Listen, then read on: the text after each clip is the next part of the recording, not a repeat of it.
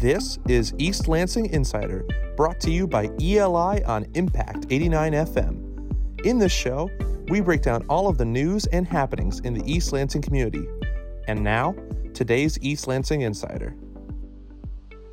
Hello and welcome to another episode of the East Lansing Insider, a news podcast brought to you by East Lansing Info and Impact 89 FM. My name is Andrew Graham, and I am your host for East Lansing Info. I am joined today with Alice Dreger, East Lansing's Executive Director Emeritus, I think is what I'm going to call you. Not East Lansing's, East Lansing Info's. You might as well be East Lansing's Executive Director Emeritus.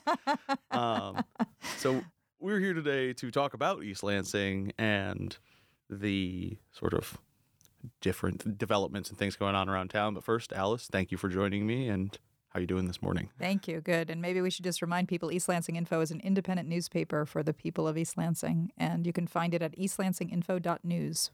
We are not the government. We are not. We are very explicitly not the government. That's kind of our game. So broadly, there's a lot of stuff going on in East Lansing, and I know that's a sentence that's always true, but specifically when it comes to development, there's a lot of notable projects either going on right now, being constructed, being discussed. There's some important construction and some other stuff that's worth mentioning. So the first place I want to start with is the Artspace report, because that was something that we've covered at Eli about. Basically, it's a Minneapolis-based nonprofit, and their game or sort of mission is to come into a town and figure out how to place and develop some affordable housing, live work housing, I think is their phrase for it, for creatives.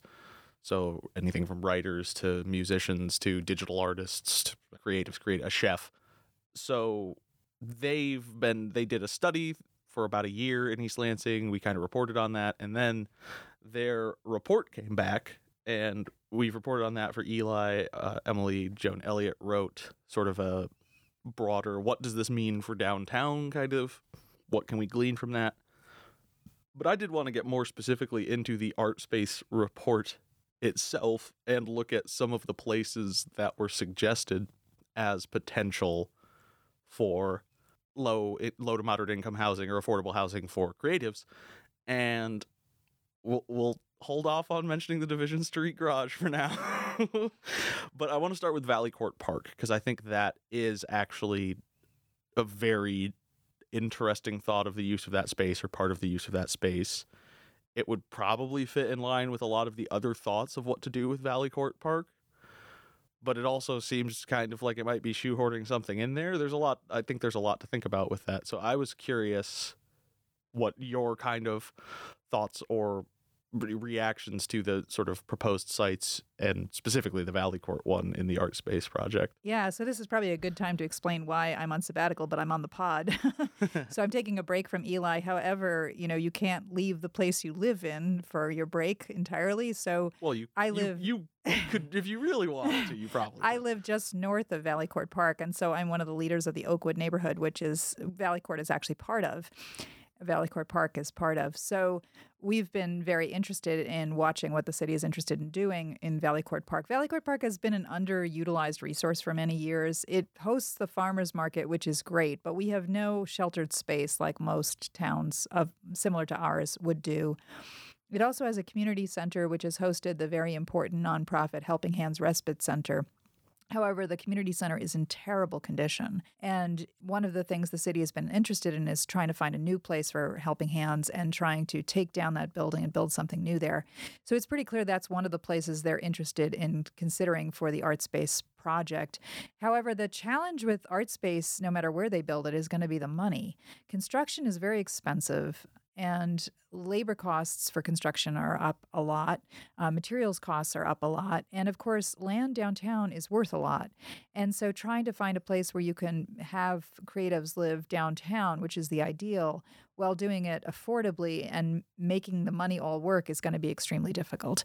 And, by the way, Artspace doesn't develop the project and then hand it off. They actually function as the landlord of the projects that they do around the country. So they're very serious about trying to get the money to work. We should mention that the City of East Lansing and the DDA together paid $30,000 for this study. I personally didn't find that much revelatory in the study, but maybe that's because I've been paying attention for so many years. Maybe other people would find more revelatory in there. Probably 50-50. I guess what I didn't see in it was any sort of, I hesitate to, use the bold vision or something, but there wasn't any kind of like, what if we did this thing that's kind of totally out of left field, but really actually makes sense if you think about it and it's a little radical. It was all kind of, well, this underused space that we could build this in. It all made sense, and I think you're kind of right, but it wasn't revelatory. It was, this is where there's kind of space to build this and where we think like the market cap and all the numbers can kind of work out. So I think where this is going, based on my reading of the Artspace report, is Artspace is going to ask East Lansing for more money to do more study. Probably. And I wonder how... Or study a specific site. Yeah, possibly. Yeah. I wonder how much tolerance there's going to be for continuing to spend money on something that may never happen. Right. If it does happen, what they're going to do is use federal housing credit. I mean, they're going to find a way to piece this together with state and federal money that's available for this kind of housing. And there is money available for that, but it takes a long time to get all that money in order. So even if they do manage to get a project together, it's going to be a lot of years before we actually see this project happen. Well, any project like this, I would imagine, is a comfortable year to construct, too. But so. Valley Court Park has a lot of other things that are concerns of people. So there's the small old BWL substation, the cute brick building that's there. I love that building. People love looking at that building, but right. The city doesn't love that building, understandably, because they spent a lot of money to move it from a hillside down into the park when redevelopment was occurring in that area. And it turns out it took a lot of money to clean it up, and now the roof is collapsing and it has no ADA accessibility, so you can't just pop bathrooms in there and easily solve the question of where do we have some more bathrooms in the area. It's a very difficult situation. Personally, just as an individual, not as Eli, I actually recommended at a DDA meeting that they consider letting it degrade and turning it into what's called a garden folly, which is to have basically a gentle ruin that is surrounded by beautiful community gardens, which they thought I was kidding. But I wasn't actually kidding, because it is a difficult building to deal with, and the city has been understandably concerned about where they're going to get the money to fix that building, to do something with it.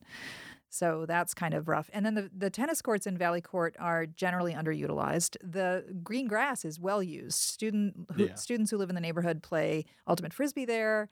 They play lots of games there. And then there's a lovely playground that the city put in not too long ago, and that's heavily used by kids in the neighborhood, kids who are at the farmers market, but also the People's Church Preschool uses that playground. Yeah. So it's a park that in many ways needs a re-envisioning and some reinvigoration, but, money is always a consideration. Naturally.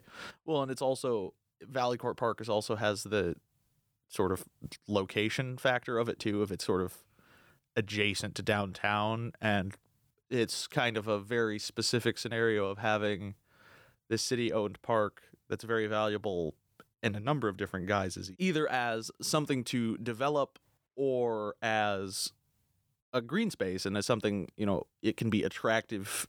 I'm thinking of Central Park in New York. That's obviously a very pie-in-the-sky sort of thing, but the idea of you have this built-up downtown, it's nice to have some legitimate open green space 500 feet away.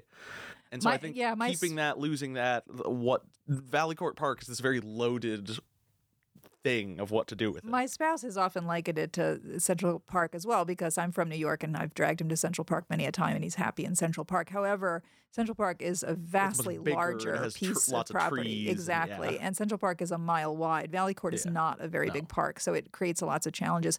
But I think an excellent landscape designer could really radically alter the feeling of Valley Court Park to make it a vibrant urban park. And I think it could be incredibly exciting. Many people, for example, want to see a public amphitheater so that when the festivals are in town, we can be having concerts there. And we haven't been having concerts there in the last several years, which is kind of a shame because it's a great space for that. However, there's not a lot of parking near there. So it does create challenges if you want to do the festivals down there. I'm going to just go out and say that the parking garages for someone like me or someone like you aren't that far away. No, they are starting to fill up more. So that's a good thing for the city's bottom line, and certainly good for the downtown merchants. We're seeing the parking garages much more heavily used right now. No, it's definitely been, I hesitate to use the word normal because that kind of doesn't mean anything anymore. But East Lansing, it's sort of it's an activity level that it could be like spring 2018 or something. It's sort of not like there's not a COVID people. It's it feels like it did when I was in high school or whatever. So that is good to see. I do want to ask what your thoughts about Artspace proposing potentially the Division Street Garage. That one took me by surprise. Obviously, it would not be the garage as we know it now. Right. And you know what that frankly signals to me is the city staff told Artspace, throw that in there because that garage is degrading and we don't know what we're going to do to fix it in terms of money. So something to do with it, yeah. That one is the colorful parking structure. It's the hamster cage. Yeah, people call it different things.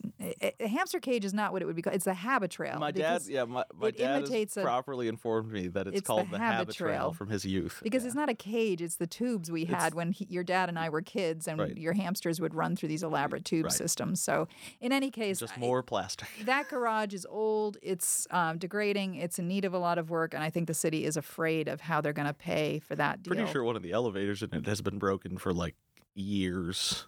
I don't know. I haven't been in it in so long, to be honest. Or they might have fixed it and it's still crummy. Yeah, I was in it a couple months back, and one of the elevators was suspect. And this kind of relates to another issue, which is, the whole question of Albert Avenue and what it's supposed to be. And people jokingly call it the avenue of the parking garages, which it is, but it also has businesses along it. East Lansing has been trying to make that Main Street for a long time, but it's hard to make it into a Main Street when it's got a bunch of parking garages all the way down it. I mean, it's got a different feel. It's got a lot of cars coming in and out. And those old parking garages in particular are kind of like they overwhelm the street feeling. And along the street down the other direction is older housing. And the landlords there are making enough money that they're not particularly interested, at least at the moment, in terms of turning them over to more dense housing. So, there's this report out from the MEDC that I know we were going to talk about a little bit too. And that was really interesting to me to read. And it's actually a couple years old, but I just discovered it by accident when somebody sent it to me recently. What it suggests is that, downtowns can kind of come in two forms. They can come in the form of a main street where you've got a street with things on both sides, which East Lansing doesn't really have because Grand River Avenue is a one-sided street. The closest East Lansing has to a main street in that guise would really be the alley between Grand River and Albert or maybe something. MAC, weirdly, right? Oddly, MAC has a strange main street kind of feel. It's the other like option, cross of downtown core thing you get. But the other option that's identified in the MEDC report is a concept called a downtown district, but they say for that it has to be at least 3 blocks wide, and East Lansing doesn't have a downtown that's 3 blocks deep. It has Grand River to Albert, and then it sort of fades into older housing. Either Grove or Ann or whatever is kind of behind, depending on how far east or west you go. So what some folks are interested in trying to do is to try to create a system to incentivize development on that northern side of Albert 1 more block in, because if you could do that, then you could actually start to create a downtown district. Right. People like Dan Bowman of the Planning Commission are interested in that. And this raises – what this gets at to me is I think the sort of East Lansing's in this very odd place right now of they've moved past kind of being this – small mid-20th century college town, and it's definitely a lot more built up. But as you said, it's still not big city or even sort of doesn't even medium city, and that might be sort of tainted by my living here and being local. But you're right; it's not this big downtown district, and you kind of it's like you have the I'm just thinking of going down Abbott. You go past the Graduate and the Abbott, you have the bars on the east side. You go by Dublin Square and you're done. Dublin Square. And you're done. Henry Sharp Park with like Harper's, and then it's City Hall. William Sharp Park. Sharp Park. Well, Henry Fine Park's the I was mixing my park names up. But yeah, it's bopping and thriving, and like I drive past there on weekend nights and all the students are walking past, and there's tons of it is a downtown by every measure of the imagination, but it just definitionally isn't. Right. MEDC. And that's the problem that East Lansing's facing is not that it's not by appearance or function or sort of what people want or where it's headed. It just literally does not meet a definition of being a downtown district, I believe. Also in the MEDC report, this was very interesting to me, was that one of the things they said is that you really shouldn't close streets in the downtown area for projects because closing... Whoopsies. I know, exactly. East Lansing is smitten with the Albert Alfresco. Not everybody is. I mean, the city is smitten with it. There is a certain subsection of people who I think who find it frustrating that the road keeps closing. Yeah. And certainly you talked to some of, on a previous edition of the pod, you've talked to downtown merchants who find it frustrating that their customers can't get in and out easily. What the MEDC report said is if you close roads, you basically stop people from driving through, and it's people driving slowly through that causes them to notice what's there and stop and use the downtown. So this is the thing. People complain in East Lansing about, oh, there's a lot of traffic downtown now. But traffic downtown, I've learned by reading these economic development reports, is actually a really good thing for businesses. Yes. And the reason is you're moving slowly enough in a car that you're seeing what's there. And it's also the knock-on effect of then it's also less pedestrian averse too, which helps. So think about Cedar Street and Larch in Lansing, which are wide, fast streets. You're going 45, 50. You're blowing past everything that's there. You might know that there's a merchant there. Like, you might know there's a place you want to go. Anytime I've stopped somewhere on Cedar Street or Larch or Pennsylvania or anywhere in Lansing like that, it's because I've known where I'm going. Exactly. I'm just, I got to get to this place, and I pull in. So the traffic on Grand River may be experienced as frustrating for drivers, and I get that, and really frustrating for bicyclists, where there's basically no place for bicyclists. Right. Like me to be on Grand River, that we're not supposed to be on the sidewalk biking, which is makes sense. I feel like I need to get you to mention the orientation of the sidewalk benches on Grand River. Oh my gosh, that's a whole nother issue.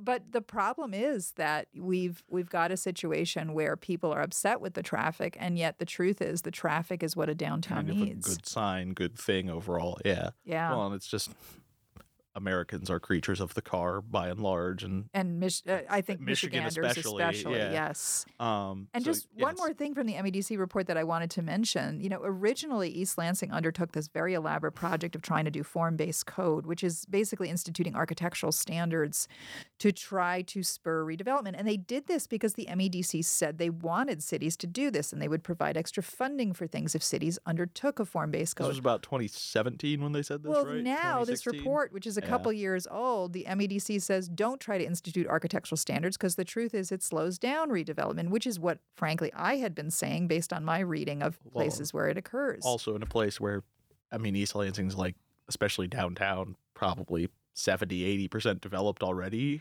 Very difficult to do form-based in terms of just like lots that have been developed, not in terms of, you could obviously turn plenty of lots into bigger things or whatever, but like there's not a lot in downtown East Lansing that hasn't had a site plan built on it once already. Absolutely. And just trying to apply a form to that when there's already forms all existing, different sorts. It's just going to be you are kicking a hornet's nest at that point. Absolutely. So one of the things that the MEDC definitely does want to see consistently is deregulation of redevelopment and deregulation of businesses, because when you have heavy-duty regulation, it slows down the start of a business, which for a small business can be deadly. MEDC doc just calling out the city of East Lansing directly or something? It almost felt like that when I was reading it. The city of East Lansing is sort of notorious for – it's not that the people working in the city are inherently like – there's just 5 more layers of approvals and things you have to get done. And that's not the city staff's fault. No, that's just the rules, the laws, the forms. That's the way it's been built up here over the years. Yeah, and so it's just, if you're going to go build something in Meridian, there's like 3 fewer steps to it than there is in East Lansing. And I want to make clear, we're not advocating for deregulation. What we're doing is describing the way that East Lansing can make things difficult. I've heard countless developers and merchants gripe about this before council. Yeah. Talk about how hard it can be. Before Mackerel Sky closed, I was friends with the owners that were there, and Tom and Linda Duffelmeyer would talk to me about how they just wanted to put a couple of planters outside their store with some pretty greenery and some flowers, and the city regulations. Pretty much everybody would be in favor of. Exactly, and the city regulations basically wouldn't allow them, and the city staff was on them about this idea that they could not do this. Now it's gotten better. Sandwich boards are allowed, for example, where businesses can. COVID has helped a lot of the city. COVID has kind helped of a lot of these on things. That stuff because absolutely. It came to a point where it's like, well, we can regulate people and they'll be hosed, or we can not, and they might not be hosed, or maybe still will be, but then it won't be our fault. Yes. And I think if you look at a lot of the things that have been deregulated in the city, they've let them be because they deregulated them and, look, it's not the end of the world. And I can understand, too, in East Lansing, some specific logic about you want to maybe keep businesses from keeping too much stuff outside that's movable or breakable. Or whatever. Trippable, right. And just, think of the sort of hordes of drunk college students. So I get it. but also that's kind of governing to the lowest common denominator.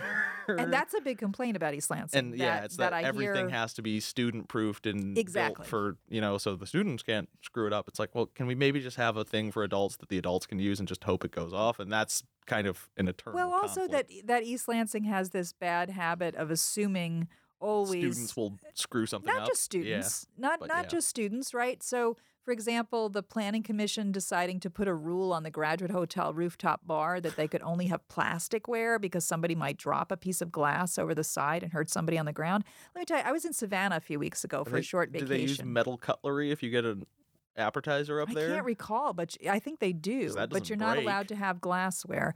So when you have an expensive drink at the Graduate Hotel, you're having it in plastic.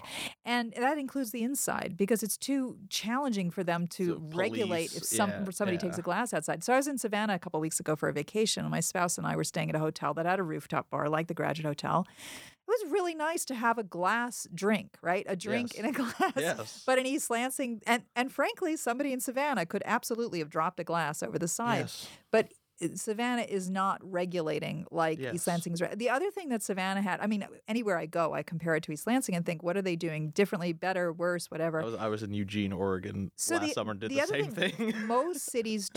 Most cities have paid parking where you pay by your license plate at the little machines all through the downtown neighborhood. Yeah, there's like an app or, Exactly. If East Lansing did that, it could make a lot more money, but it chooses not to do it. It could also be a good way to institute overnight street parking and charge for it. Absolutely. You could charge for overnight street parking. $5 for the pass or whatever. East Lansing has long had the attitude that we cannot have overnight street parking because how would the garbage get picked up and how would the snow get cleared? Somehow Chicago manages to do this. And I think it might be worth studying. I lived in Syracuse, New York, where overnight street parking was where I parked my car for 3 years and it worked. That is, of course, the other fear from people who live in mixed student homeowner neighborhoods like mine is that if you do allow overnight parking on the streets, then you're going to have a situation where students are over-occupying apartments and houses because they're going to have extra people living there and their cars are going to be parked on the street, and that's how it's going to work. So you're right. There is always these tensions in East Lansing that places like Savannah and places like Chicago don't experience. You can always come up with a reason for not doing something that was part it's of what true. I understand. Well, and I think the overnight street parking too is something that doesn't have to be everywhere.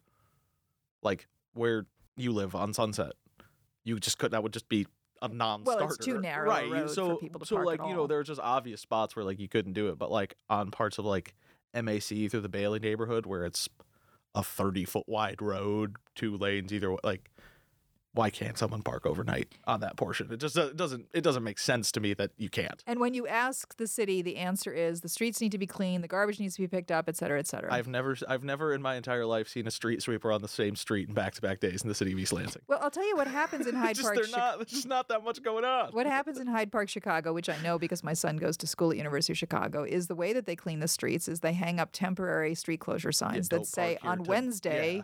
You're not going to be allowed to park here and they hang it up 5 or 6 days in advance, so you get plenty of warning, and that's when they're street cleaning. They'll come tow you if you park there. They do, and they do tow you, and the city makes money off of those tows. East Lansing too can recognize, you got about 2 weekends where you tow all the people who do it wrong, and everyone will learn to do it right. I don't know, I'm not saying that's what you want to do, but you might have to just be prepared to do that for the long-term benefit of, providing overnight street parking. But these are issues that, people are, I think, going to be discussing in the coming years. Certainly Dan Bowman of the Planning Commission wants to talk about a lot of these ideas, including overnight street parking, including accessory dwelling units, including trying to think about how to deepen the downtown so that it has a vibrancy that extends beyond Albert Avenue. Well, because right now it does kind of seem like there's almost, it's at risk of being bifurcated in a sense of, you kind of go campus, Grand River, big buildup on Grand River, big buildup on the Albert side, big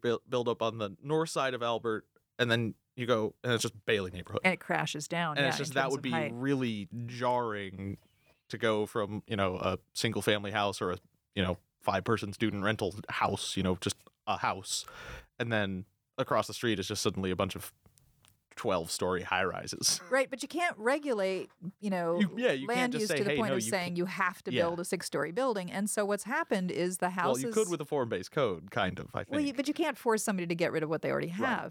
And the truth is that the downtown houses that are owned by the landlords are incredibly lucrative in terms of the amount of rent coming in, and that's why they're not interested in redevelopment. Yeah. So maybe we should talk about that other side of Albert. So the MSUFCU building is going up. Everybody must know where it is because it's signed as MSUFCU, awesome. And it's green, the massive one, of course. Green. Yeah.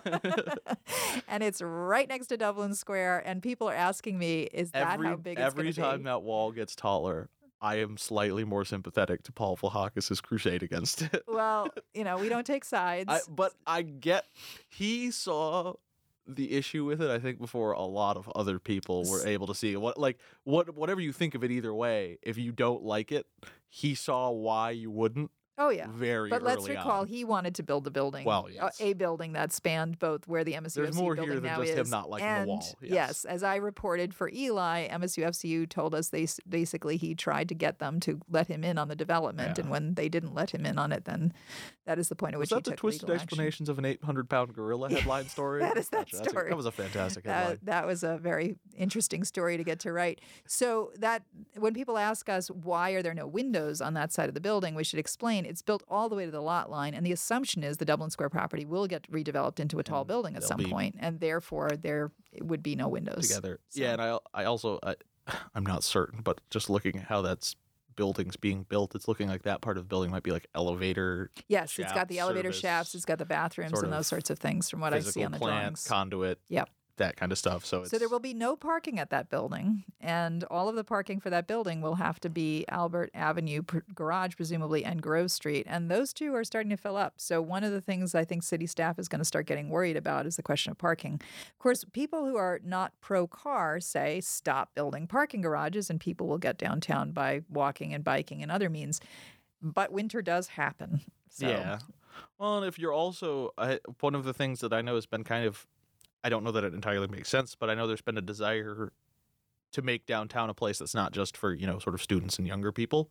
You have Newman Lofts that's kind of been put there, and there's a desire to have it be something that's accessible for older people, basically. And let's be real, there are plenty of active older people in East Lansing, but there's also plenty of older people who would need to be driven to somewhere or drive somewhere. Sure. In fact, the MSUFCU building is going to have a community space where they're expected to have concerts that will attract senior citizens. Yeah. There's no simple place to drop people off there. It's going to be very difficult. The expectation that there are plenty of active seniors in East Lansing who walk and go all sorts of places, but there are also plenty of seniors who need to drive and maybe park and make a much shorter walk because they're senior. It might be worth mentioning that reasonable to me. Yes, Chris Wolf of the Planning Commission actually voted against recommending the project MSUFCU because he said it's just too much building on a very small piece of land. I do remember his thing was just effectively like, why is it going up to the lot line? There's just so why is it going to the lot line? Why does it have no open space? Because the zoning code actually requires some open space, and the city staff decided to shoehorn in the idea that community space on the inside counted as public open space, which is weird because you have to get permission to use that space.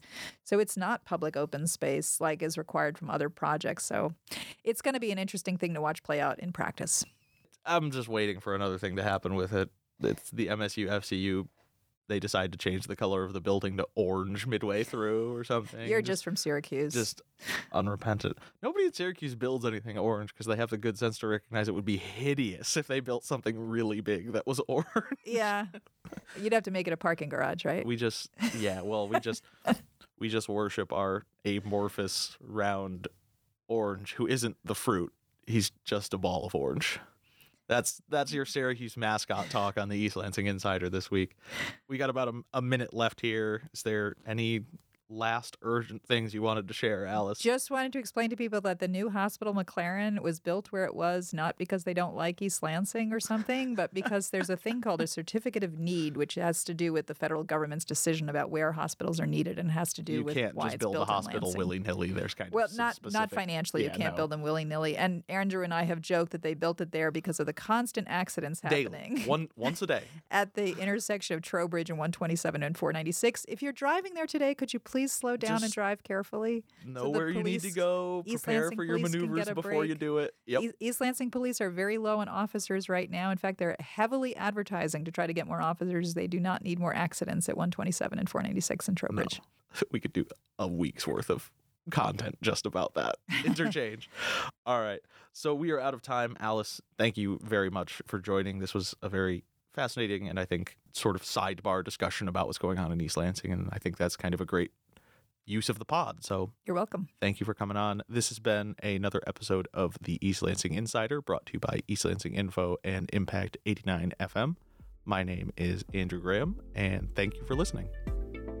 East Lansing Insider is brought to you by ELI on Impact 89 FM. We are on the web at eastlansinginfo.news and impact89fm.org. Thanks for listening.